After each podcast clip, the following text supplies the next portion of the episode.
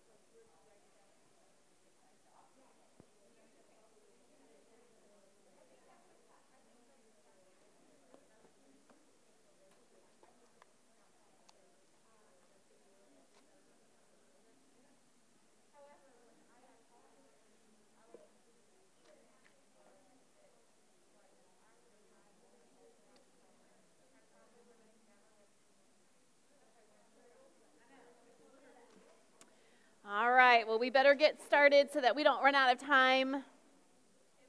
I love hearing all of the chatter.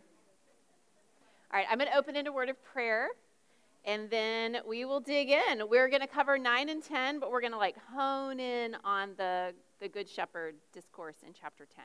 So, but we'll, we'll get a little, little bit of it all. All right, let me pray.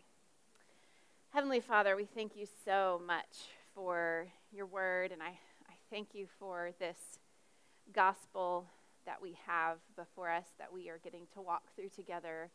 I thank you for uh, just how clearly it presents to us um, just how worthy Jesus is of our, of our faith and our worship and the whole of our lives. And so, Lord, I just pray as we continue through um, these chapters tonight that your Holy Spirit would be our guide, that you would give us eyes to see and ears to hear and hearts to respond to what you reveal. I pray that these um, chapters would stir our affections for you and that it would lead us to a greater commitment to follow our Savior and to um, tell others about Him and to demonstrate His love and His grace to the people around us. And we just thank you so much for all that you do and all that you are. In Jesus' name, amen. All right, well, this past October, and some of you, if you were in the Isaiah study, you might remember the week I was gone and you watched a video and it kept turning off and coming back on and turning off and coming back on. So fun, right? Um, but Greg and I, the reason I was gone is we took an anniversary trip to Zion National Park in Utah. If it is not on your bucket list and you enjoy hiking and outdoors, it needs to be. It was a phenomenal trip, one of the best we've ever been on.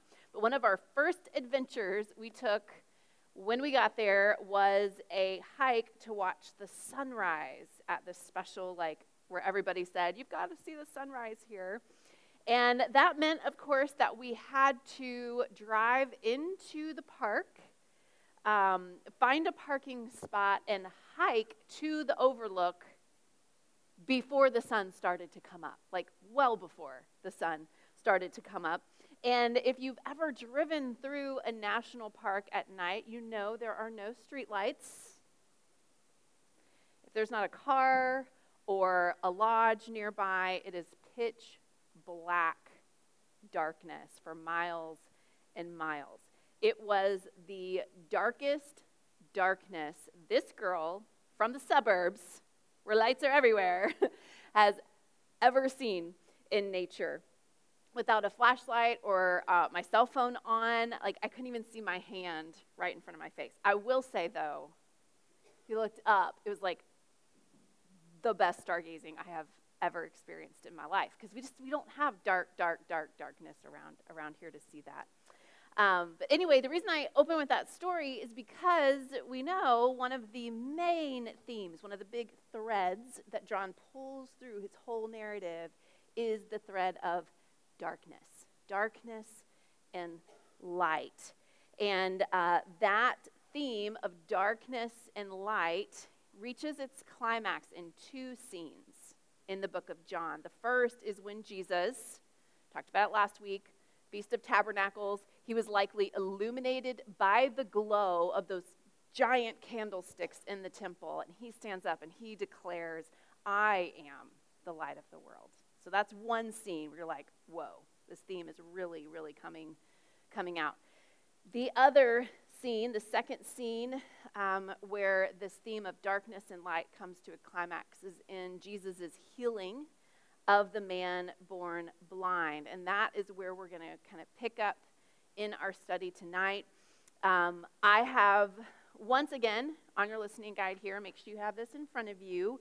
And no, it is, it is a different one, even though it still says week four. It is week five. That is a typo. um, but I have once again provided the basic structure of the narrative so far, and I'm going to go through this really fast, just kind of review, and it's to we're to draw some conclu- different conclusions from it this time. All right, so Gospel of John starts out with the introduction. You have that incredible prologue. And then you have the testimony of various witnesses. So John comes out with a bang. He tells us right up front who Jesus is, and then he's to unpack that throughout the rest of the gospel. Well, then you move into chapters 2 through 4, which uh, are the words and works of Jesus that are connected with four significant Jewish settings or institutions. So you have um, Jesus at a wedding, you have Jesus at the temple, where he actually says that his body is the new temple. Uh, you have Jesus with a rabbi, and then you have Jesus at Jacob's well. All right, so those um, those are the scenes that occupy chapters two through four. Well, then you move into another section of the narrative, which spans from chapter five all the way through chapter 10. And this is the words and works of Jesus that are connected with four Jewish, fe- Jewish feasts or um, significant sacred days. All right, so first we have the Sabbath, then the Passover, then the Feast of Tabernacles, and then the Feast of Dedication, also known as Hanukkah. And one thing that I had never noticed before, and maybe you picked up on it in your reading because John points it out, but the, there's a movement through the seasons, right? So Passover is in the spring, Feast of Tabernacles is in the autumn, and then Hanukkah is in the winter. And so you think of John and all this, he's always building in all this symbolism. Um, and so these scenes are, as they move through the seasons, they, they're literally getting darker, um, foreshadowing the, the coming to the end of Jesus' earthly ministry, which will result in his departure. So the, the light of the world is actually going to depart from the world, and so he's definitely playing on that symbolism. It's getting darker as the Jews, um, the intensity of their rejection is growing as well. So, pretty cool stuff that, I don't know, usually it takes me about 50 times through to pick up on that stuff. Maybe the 20th commentary I've read. But anyway, well, let's look at the last scene in the Feast of Tabernacles section. Uh, and this starts in chapter 9, verse 1. And this is the story of the healing of the man born blind. It says, As Jesus was passing by, he saw a man blind from birth. His disciples asked him, Rabbi, who sinned, this man or his parents, that he was born blind? And there the disciples are really revealing the common theology of suffering at the time. If you were suffering from especially congenital disease, it was proof that there was some kind of sin, either in your parents or in you. Um, you see this in Job's friends, right? And the, and the things that they say. This is a very prevalent, very common view, and you can still find this view today in um, certain pockets. Verse 3 Jesus says, Neither this man nor his parents sinned, Jesus answered. This came about so that God's works might be displayed in him. So Jesus corrects their theology. And he says, he doesn't say that sin and physical ailments are never connected, but he definitely blows to smithereens any generality we might make about sin and physical um, suffering. And in this case, that wasn't, those things weren't connected. Um, this man was born this way so that God's glory could be displayed in his, in his life, particularly in his healing that's about to take place. Verse 4 We must do the works of him who sent me while it is day. Night is coming when no one can work. As long as I am in the world, I am the light of the world. Now, that verse, I believe, is inserted just in case any reader of this gospel might have missed it. John is going out of his way to make sure we know this story of the man born blind being healed, it is inseparably linked to what Jesus has previously declared about himself that he is the light of the world. So that statement, that theme, it is still in play, and that's really what this whole story is about. Look at that first bullet point on your listening guide after those boxes. It says the physical blindness and miraculous sight of the man born blind is inserted into the narrative, not just as a great story, not just as a, yay, Jesus, he's powerful and amazing, but specifically to illustrate the realities of spiritual blindness and spiritual sight. It shows us what happens when the light of the world shows up and invades the darkness. Um, there is a lot of really cool stuff that happens with this blind man. I love him. Do you not love him? I just, I love this story. I think the characters are fantastic. Um, and I know a lot of you are Chosen fans. Is this scene in there? Do they cover it? Not there yet. All right. Man, every week all the Chosen fans have been coming out and, and telling me about it. But anyway, this is going to be a good one when they do get to it. Um, so lots of cool stuff going on, but really the focus and what, what, what, what I think John would want us to, to be kind of rattled by is the response of the Pharisees. That's the real standout feature in this story. And I want you to skip down to verse 35 and take a look at where it all kind of lands.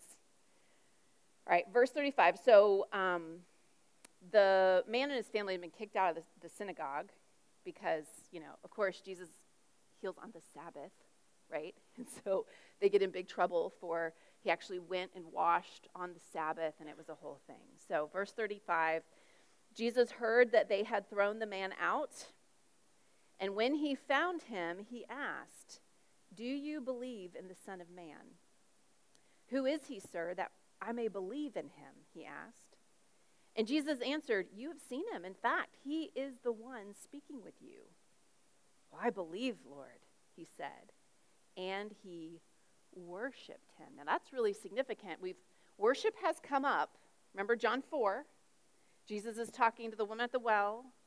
They're discussing, like, Samaritans say, This is the place of worship. Jews say, This is the place of worship. And Jesus says, You know what? A day is coming when it's not about a place, it's all about a person. You're going to worship in a person. It's me, right? And so, very significant that we now have someone worshiping the person who is Jesus Christ. So, those, those dots are, are, are some that we, we should be connecting. Verse 39 Jesus said, I came into this world for judgment in order that those who do not see will see, and those who do see will become blind.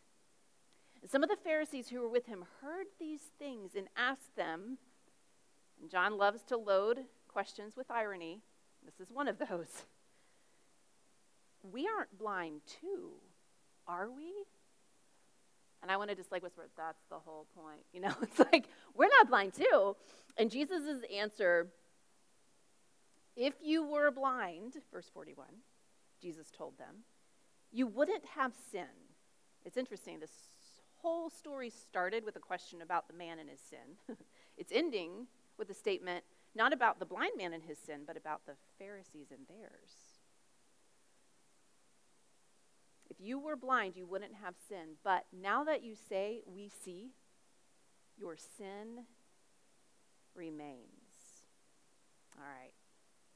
So this comes after a lengthy back and forth with the guy uh, and his parents about what had happened. Again, Jesus had healed him on the Sabbath, so the Pharisees have been drawing all kinds of erroneous conclusions about Jesus' intentions and um, the fact that he's blasphemous and he's making all of these claims about himself.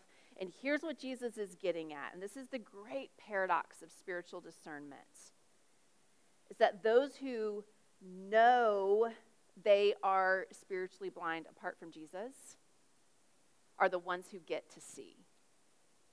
And those who, like the Pharisees, think they can see on their own. And of course, the spiritual pride of the Pharisees, they thought they knew everything. They thought they saw everything better than everybody else saw it.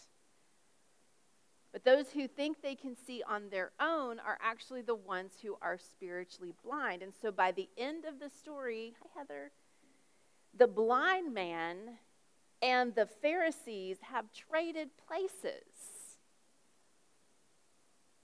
And John has clearly answered the question of what it takes to see. What does it take to see?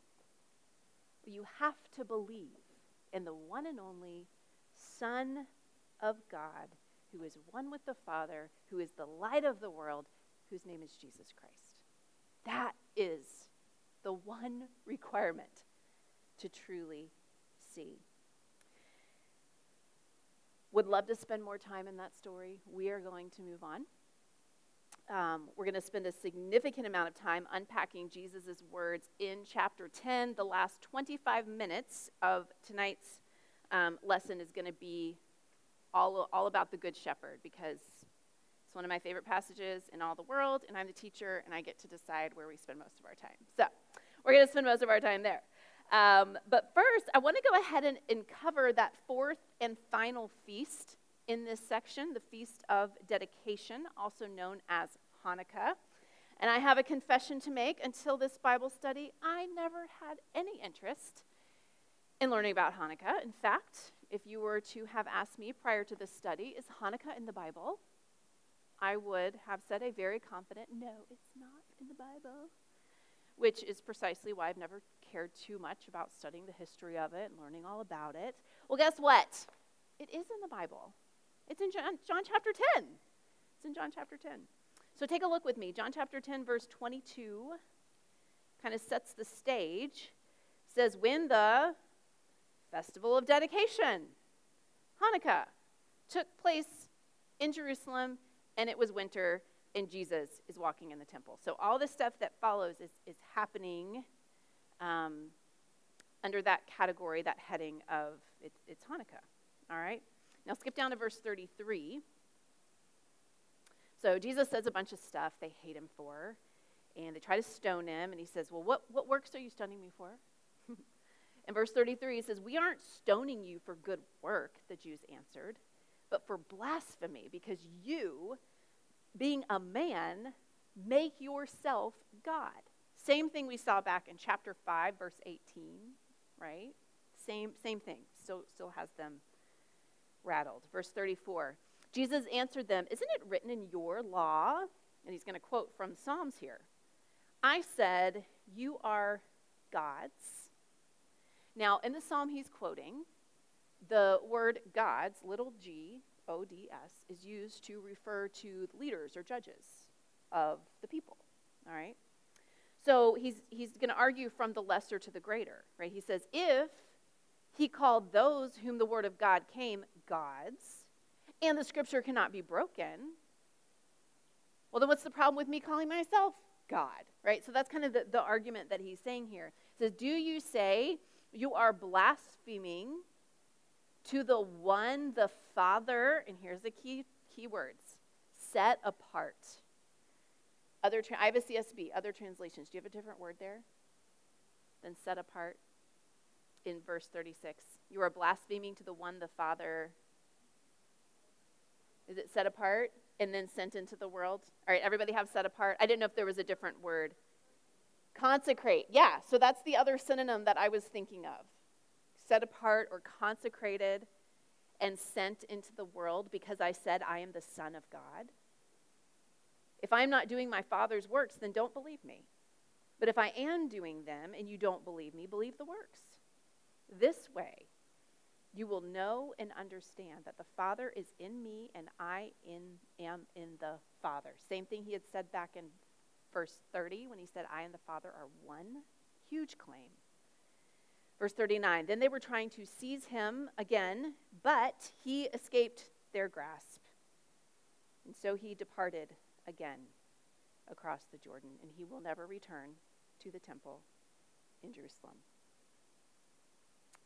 Now, we cannot grasp the significance of Jesus' words here in John 10 when he says, I am the one the Father has set apart, unless we have a basic understanding of what the Feast of Dedication or Hanukkah is. And you don't have to have, you just super basic understanding. All right, I have a tiny description there for you uh, toward the bottom of your, uh, of your listening guide. Take a look. It's with the little menorah. See it? Hanukkah, which means rededication, was the celebration of the renewal of the Jewish worship in the temple after its three year defilement by Antiochus or Antiochus. It's pronounced different ways by different people. Epiphanes in 167 to 164 BC. And here's the key it tells the story of Judah or Judas Maccabee clearing the temple of idols and setting it apart as holy once more. It's okay. oh, that's so big. You're the last person I would think would cause trouble with your cell phone in this group. My goodness. Get it together, Courtney. Okay. um, so, by the way, if you wonder where do we know this, like where do we get this? It's all spelled out in First and Second Maccabees, which uh, is part of the apocryphal writings. If you have a Catholic Bible, it's in there. Um, as Protestants, we don't see those writings as having the authority of Scripture, so they're not in our Protestant Bibles. However, they are very, very valuable in um, understanding the, his, the, historical background of, of a lot of what's going on, particularly in that intertestamental period between the Old Testament and the New Testament. Um, so really valuable. I, I read some of First Maccabees this week for the first time. It was like so good, like so good. This story is phenomenal. So anyway, here's the significance. Here's the significance. All right, last paragraph on page one of your listening guide.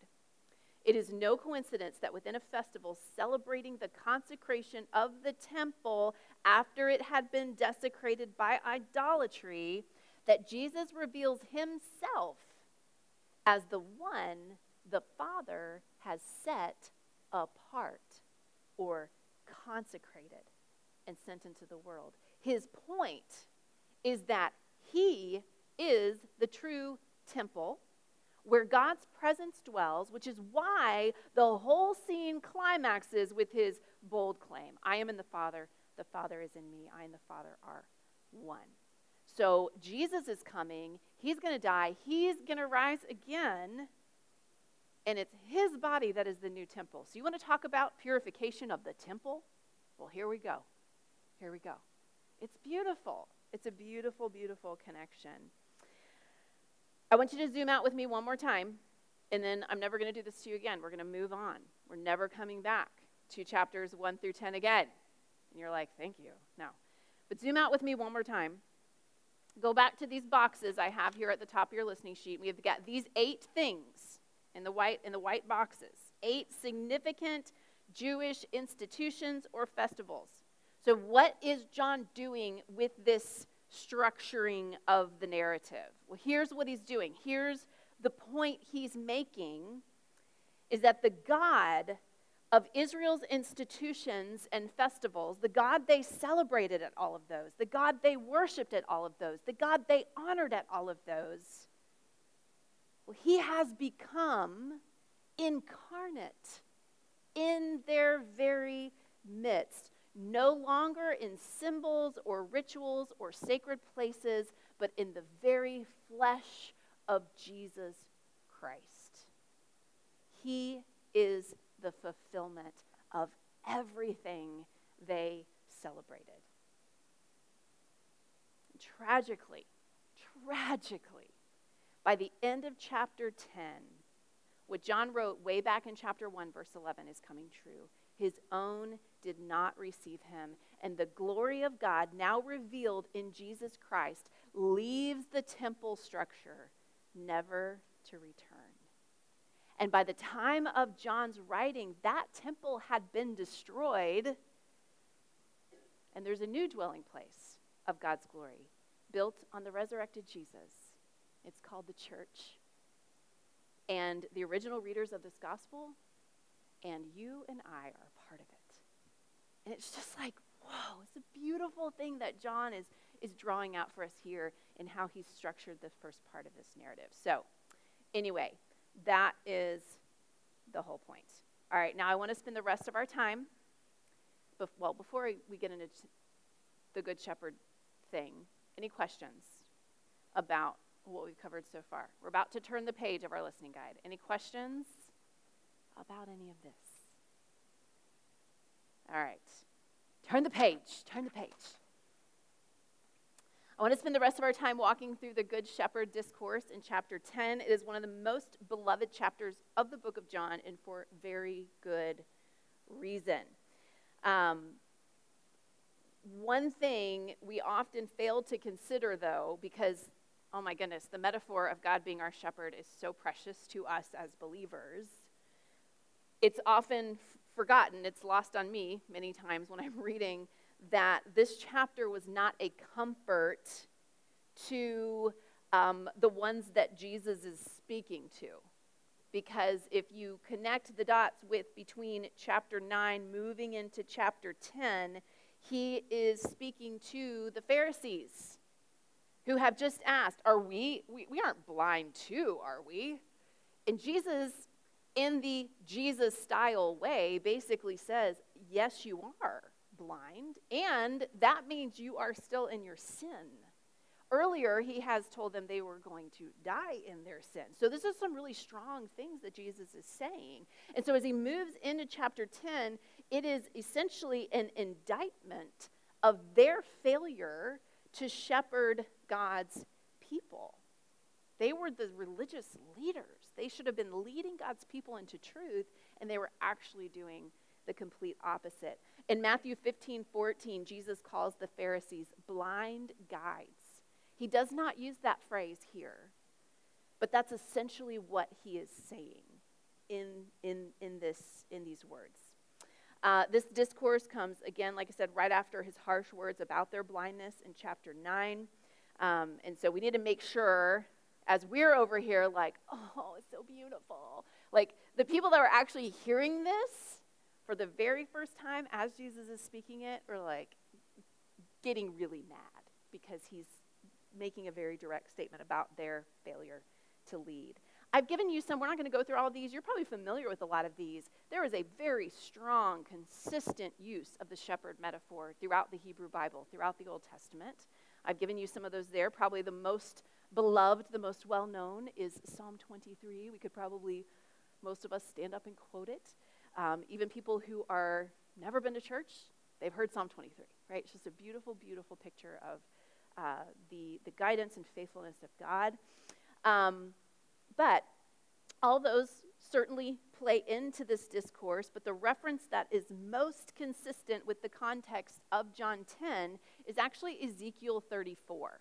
And I, if, if you don't mind turning there, I'm going to read a little bit of it to you because it's just so helpful to understand what Jesus is, um, is really trying to do in this passage.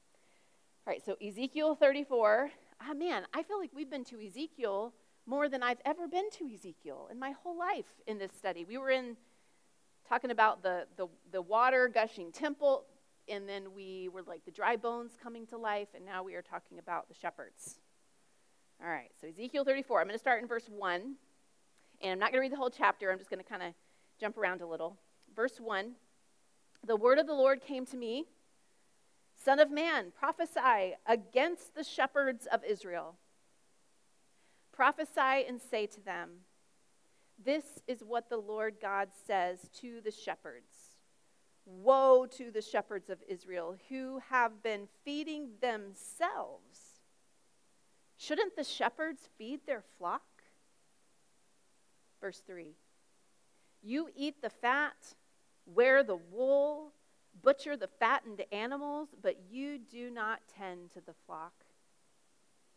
You have not strengthened the weak, healed the sick, bandaged the injured, brought back the strays, or sought the lost. Man, I was struck this week as I was reading that. I thought, man, that's what Jesus did his whole entire life in ministry. That's, the, the, that's it. Strengthening the weak, healing the sick, bandaging the injured, bringing back the strays, seeking the lost. Instead, you have ruled them with violence and cruelty. They were scattered for lack of a shepherd. They became food for the wild animals when they were scattered. My flock went astray on all the mountains and every high hill. My flock was scattered over the whole face of the earth, and there was no one searching or seeking for them. This almost reads like a lament. God is lamenting what these faithless shepherds have allowed to happen to his people. Look at verse 11. For this is what the Lord God says See, I myself will search for my flock and look for them. As a shepherd looks for his sheep on the day he is among his scattered flock, so I will look for my flock. I will rescue them from all the places where they have been scattered on a day of clouds and total darkness. I will bring them out from the peoples, gather them from the countries, and bring them to their own soil. I will shepherd them on the mountains of Israel, and the ravines, and in all the inhabited places of the land. I will tend them in good pasture. And their grazing place will be on Israel's lofty mountains. There they will lie down in a good grazing place. They will feed in rich pasture on the mountains of Israel. I will tend my flock and let them lie down. This is the declaration of the Lord God. That is quite a contrast, isn't it? Between what the faithless shepherds of Israel had done and what God said he was going to intervene and do on Israel's behalf. And that is precisely the background and precisely the contrast that Jesus is drawing in John chapter 10. He's basically pointing the fingers at the Pharisees and said, You, blind guides, you have led the people astray, and the Lord is now here to be the good shepherd, to gather his people, to lead them out to pasture. And so, just a, a, beautiful, I feel like that Ezekiel 34 just, it, it just enhances all the more the beauty of what, what's going on in John chapter 10. All right, well, there's a lot of ways that we could approach this passage, but given how often John 10 10, which is what?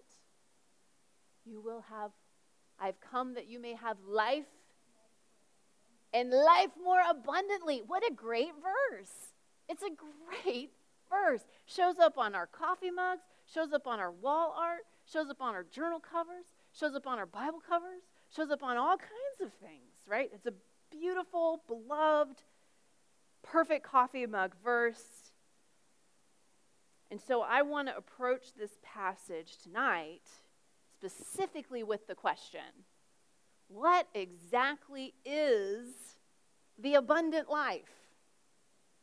What exactly is the abundant? We celebrate it, we love it, we talk about it, we pray for it, but do we really know what it is? And here's why this question is so important. Because we are sitting here studying the abundant life in this lovely room that has lights, that's connected to electricity. We've got air conditioning. I've got this giant water bottle full of clean, fresh, filtered water that I got from one of nine faucets in my house. Um, if anybody needs to go to the bathroom, they go right around the corner to wonderful indoor plumbing. Like, we have so much. We have so much.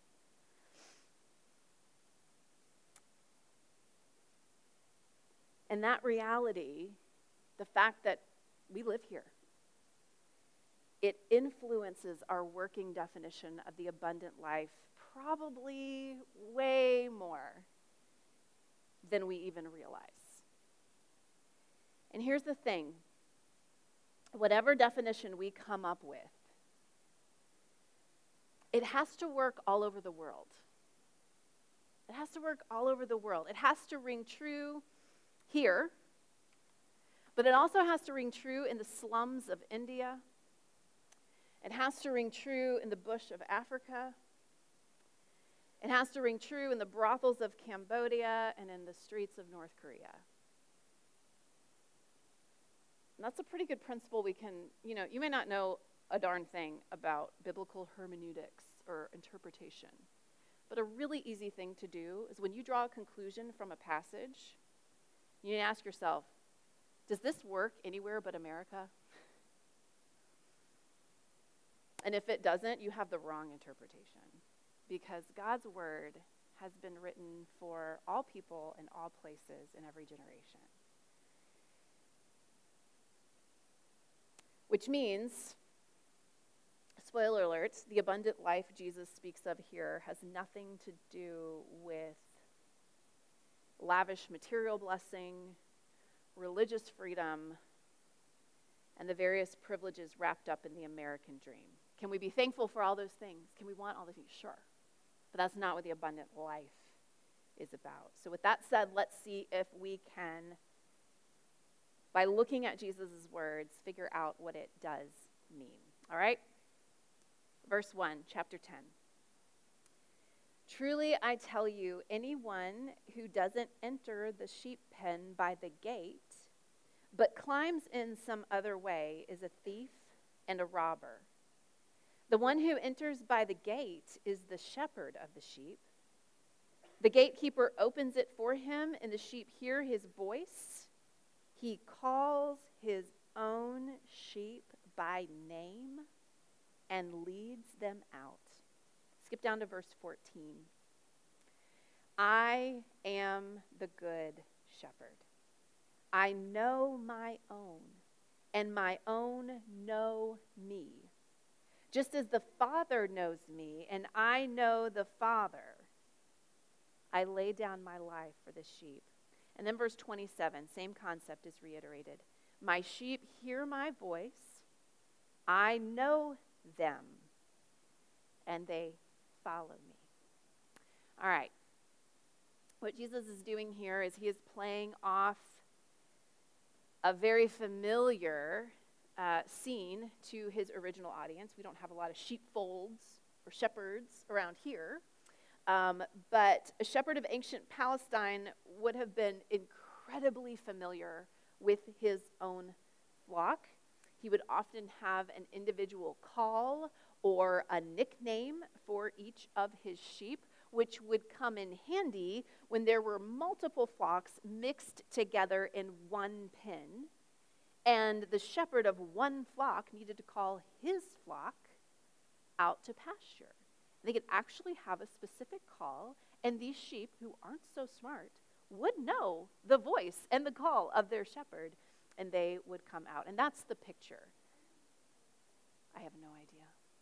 She's always asking me questions I don't know. Man, I don't know what an average flock size would be. Oh, there we go. Okay. There we go. Yeah. All right. I love it. So you're like our resident sheep expert tonight. Okay.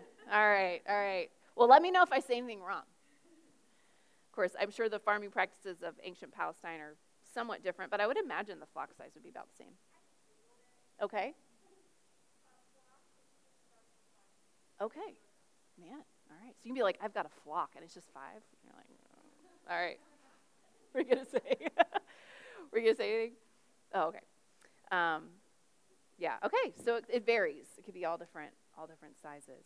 Um, that word "no." You know, if you're if you're circling repeated words, you're going to be circling the word "no" because it, shows up over and over and over again. It, uh, if you look up that word, if you do a word study, it's more than just knowing some facts about someone or something. It speaks of a knowledge gained by experience. And when it's used in the context of a relationship, it implies intimacy. It's a deep, thorough knowing. And you know, when we're in church and Bible studies and, and all these things, we talk a lot about the importance of knowing Jesus. And we talk about how we need to, it's more than just knowing about Jesus, but knowing him in a personal, intimate way. The incredible thing is that before we ever know Jesus, before we even hear his name or have an opportunity to respond to him, he knows us. He knows us. It always really stands out to me that he that, that phrase where he says he calls them by name. I think it resonates so much with me because I'm so bad with names. I just am the worst at remembering names. I used to teach in the student ministry, and I would have girls in my class. I mean, we'd be like eight months in. That is too late to ask what your name is. They've been there every Sunday for eight months. And so I would rely on, like, hey, kind of drag it out, you know, or hey, girl, what's going on? You know, just like some kind of like, yeah, of course I know your name. I'm just not saying it right now, you know. Um, and I just love the fact that Jesus knows my name. Like he, Jesus never has to do that. He never has to rely on generalities.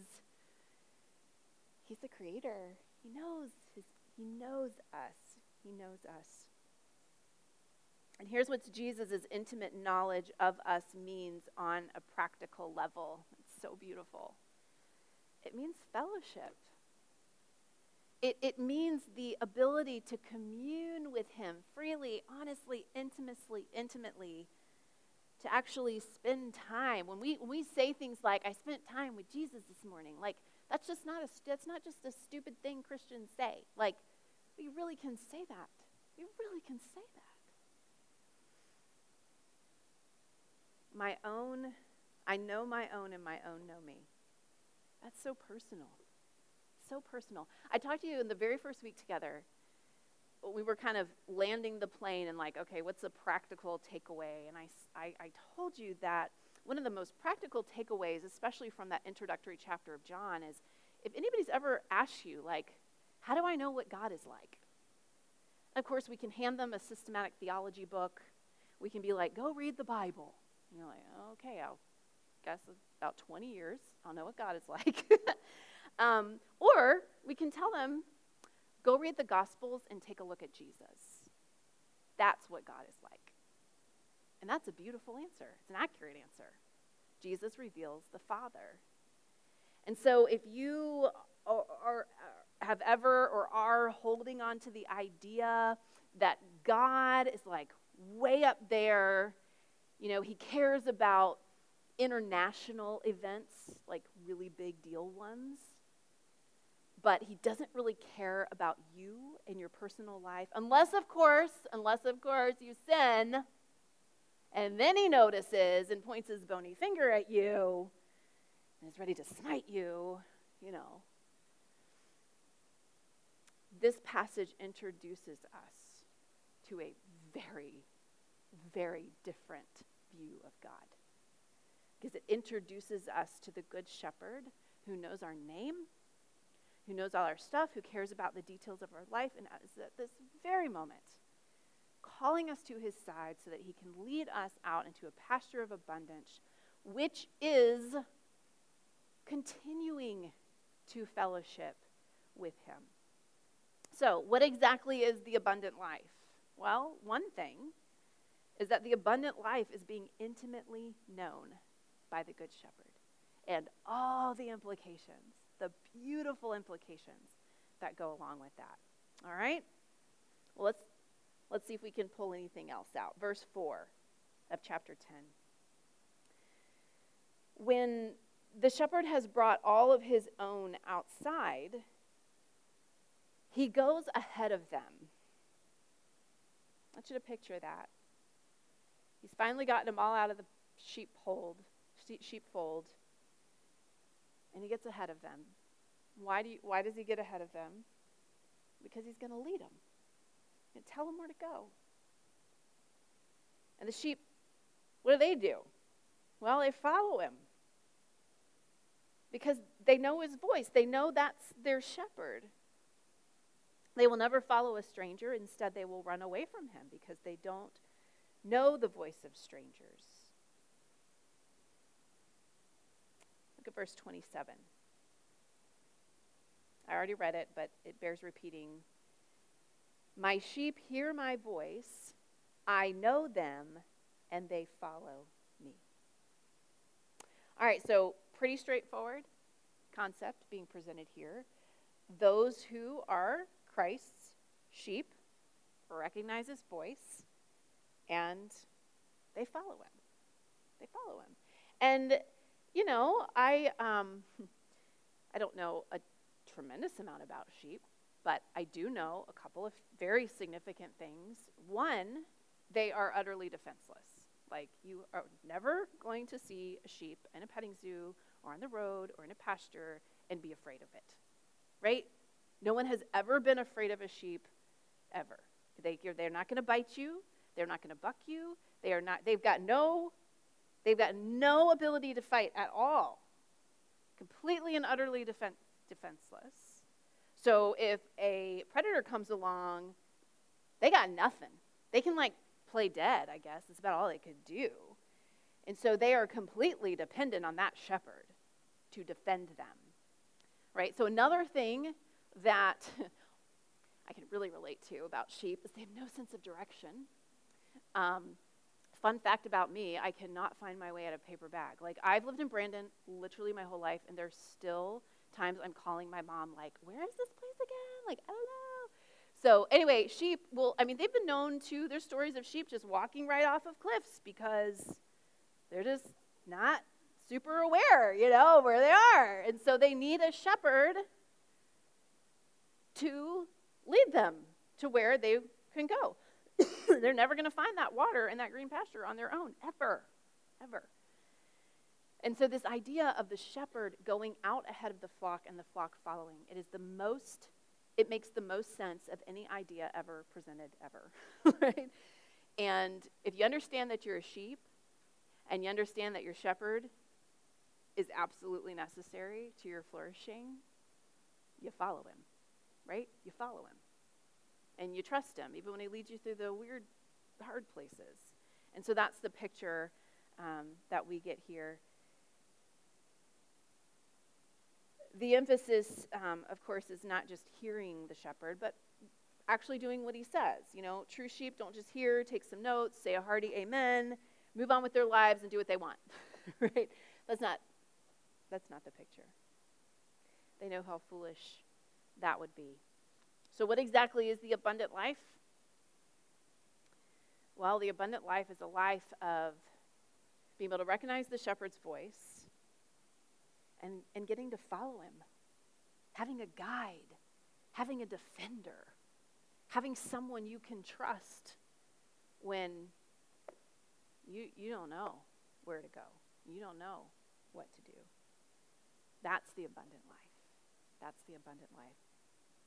Now, as you read on, the passage proves that Jesus had no problem mixing metaphors. I don't know if we have any English teachers in this group, but you're usually taught not to mix metaphors because it gets really confusing. Jesus had no problem with it because he mixes a metaphor. He says, I'm the gate and I'm the shepherd. And he kind of squishes those two things together. And the reason he mixes the metaphors is because both of them express two very different yet inseparable truths about the provision that Jesus supplies. So look at verse 9. Jesus says, I am the gate or the door. Your translation might say the door. If anyone enters by me, he will be saved. All right. So, as the gate or the door, Jesus supplies entry into the fold and safety from the predators and thieves that would come and try to steal the sheep away.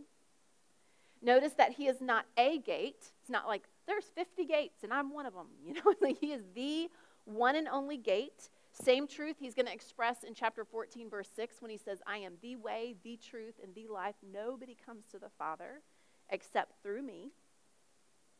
So when we come to the Father through the gate, who is Jesus Christ, we are guaranteed safety and protection, not physical safety and protection, though I do believe God provides that, but it's not guaranteed. But we are guaranteed spiritual safety and protection from anything that would threaten our souls. Look at the rest of the verse. So he says, I am the gate. Anyone who enters by me, he will be saved. And, and, it gets even better, he will come in and go out and find pasture. Look at verse 11. I am the good shepherd. The good shepherd lays down his life for the sheep. So, the second metaphor, Jesus as the Good Shepherd, notice that he doesn't just bring the sheep into his fold and put them in a holding pattern until they die and experience the glories of heaven. It's not like, you guys wait here until it's all over. No. Because he is the gate and the shepherd, there is abundance, there is pasture land to be experienced even now. So, as the gate, he saves us and he keeps us. As the good shepherd, he leads us out into the green pastures. So, you need both of those metaphors to really fill in what Jesus is and what he does. Now, let's talk about this abundant pasture land. Now, if we remove the American spin on this passage, we can clearly see that the pasture itself is not it's not stuff, right? There is no promise in this passage, no guarantee of physical health, wealth, safety, or the American dream. Now, can God provide those things? Yes. Does God provide those things? Yes. Can we pray for those things? Sure. Are they guaranteed? No, they are not. Not this side of heaven, right? So that's not the, what the abundant life what the abundant life is, is being presented as. What we have here is actually much better than that. Because we have the promise that the shepherd himself will continually guide us, care for us, and lead us into places of spiritual rest and refreshment. And here's why this is better than stuff you can go without stuff if you have a satisfied soul. If you don't have a satisfied soul, all the stuff in the world isn't going to fill you up. And I honestly think this is why God has given us celebrities. Right? I have to tell you, like, I watch these, you know, from, from time to time, a really good documentary will come out on Netflix about a celebrity in their life. There was one about Taylor Swift, I don't know, a couple years ago. And I remember watching it and think, oh my word, I need to, like, do a Bible study where we come and we watch this because Taylor Swift is awesome, but also because here, here, here she was, this superstar, had everything, everything, everything, everything. And she basically, the gist of it is, I had everything, and I was depressed, and I was miserable, and I was starving myself, and I was unhealthy. And I, and it, I mean, how, how many times we have to hear that story, you guys? Over and over, like for eons, as long as there's been famous people, that documentary has been made, right? This person who had everything, and they were so deeply empty. That's why the abundant life offered here is so much better than stuff. So much better than stuff. I have quoted from this book so many times. Some of you guys are like, oh, it's that quote again. I will keep quoting from it. In fact, my podcast episode that comes out tomorrow, I quote from it. Like, I quote from it. I quoted from it in every Bible study ever, I think. But it fits so good here. It's from Amy Carmichael's biography written by Elisabeth Elliot. Amy Carmichael was a missionary to India. Uh, she first went to Japan, and the, the parting, leaving her homeland, was really hard. She had to leave a man named Mr. Wilson, who was like a father to her, and it was just gut wrenching, gut wrenching to leave him. And this is what she, that's that part of the book, and this is what she writes. Never, I think, not even in heaven, shall I forget that parting. Amy wrote 52 years later. 52 years later.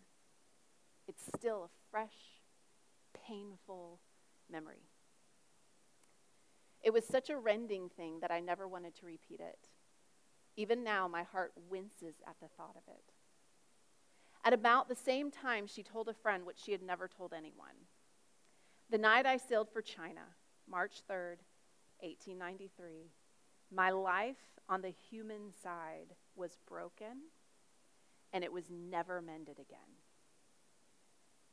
But God has been enough.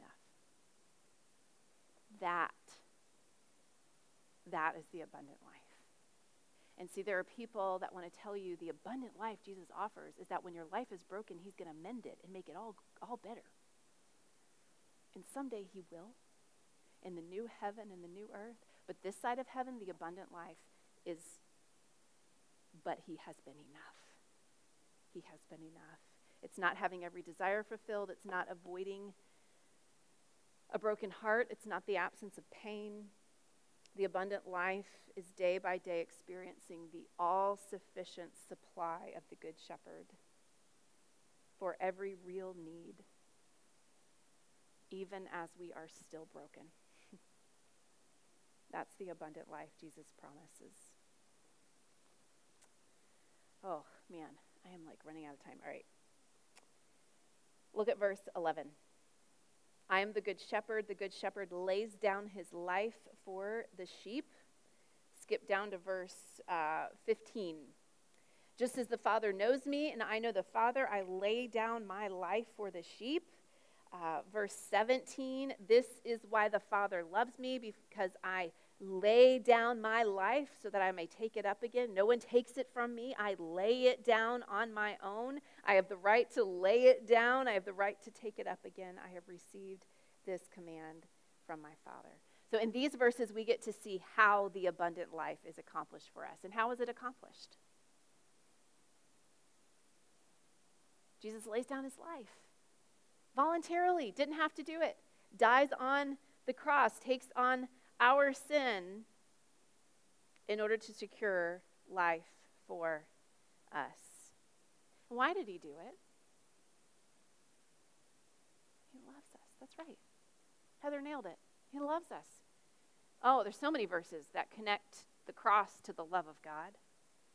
My favorite is probably Romans 5 8. It actually says, God demonstrates his love for us this way. And we're like, well, what way? That's right. While we were still sinners, Christ died for us. So, part of the abundant life, your fourth bullet point there, is being loved sacrificially by the Good Shepherd. Loved. Loved to the point of dying on the cross. One more. Verse 27. As my sheep hear my voice, and I know them, and they follow me, I give them eternal life and they will never perish. That's a double negative in the Greek. Very, very strong. Never, no, never perish. No one will snatch them out of my hand. My Father who has given them to me is greater than all. No one is able to snatch them out of the Father's hand. I and the Father are one. Right there, we see that another really amazing aspect of the abundant life is being safe and secure forever in the hands of the Good Shepherd. It's often called eternal security. Once you place your faith in Jesus Christ, you are held and secure and kept until the very end. He brings us all the way home. When uh, my oldest, who's now, he turns 13 soon, uh, when he was really little, like before he could barely talk, or just was saying just a few little words, uh, before he could swim, he was very timid in the pool. Kind of my timid, my timid child. So I would, he'd always want me to hold him. Like he didn't want to do the swimmies. That was too like insecure. So I'd hold him. And as long as we were in the shallow end of the pool and I was holding him, he was very happy, very content, very like, felt safe. But whenever I would start to walk a little bit closer to the deep end, he would say, No swim, no swim, like, stop. He'd start to feel very insecure. He could feel the water rise on his back. He could sense that we were getting a little deeper in the water. The situation, of course, hadn't changed at all. And if he had the ability to really perceive what was going on, he would have known that regardless of where we were in that pool, whether we were in the shallow end or closer to the deep end, he was 100% dependent on me holding him in order to stay alive. The pool wasn't more or less dangerous to him, regardless of where he was. I mean, a kid can drown in a puddle of water, right?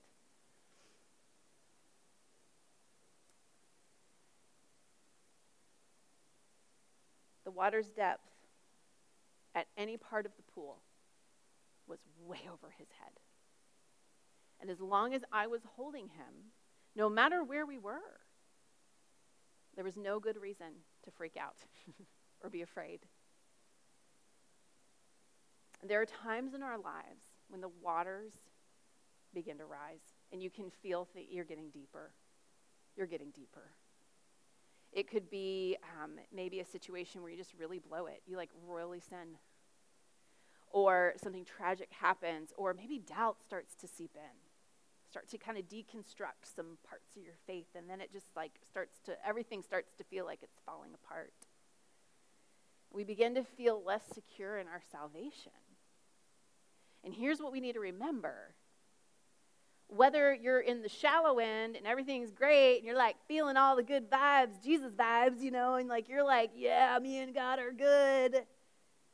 Or you're in the deep end feeling incredibly insecure if you are a follower of Jesus, you are and have always been 100% dependent on God's grip on you.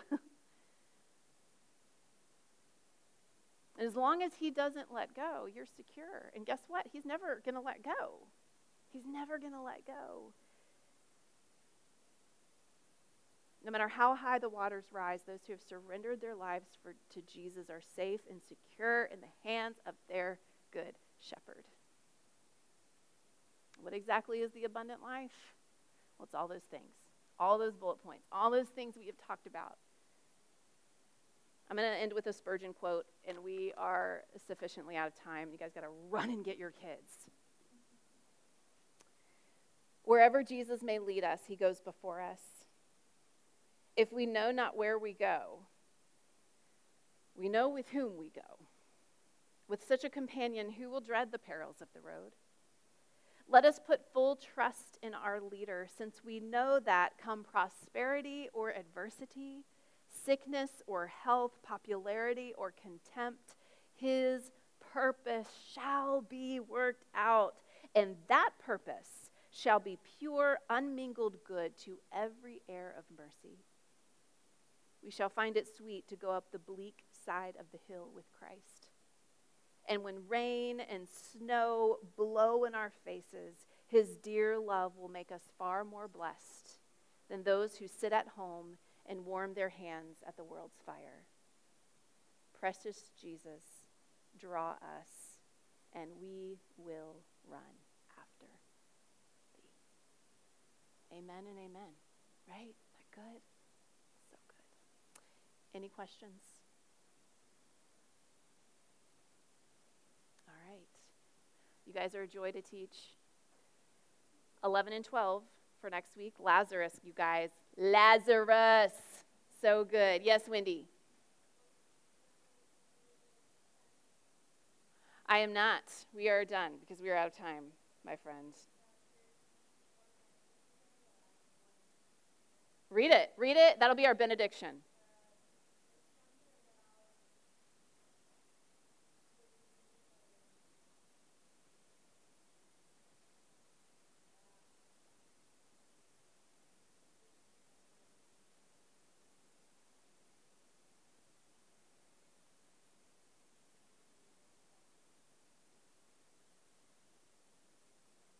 Okay.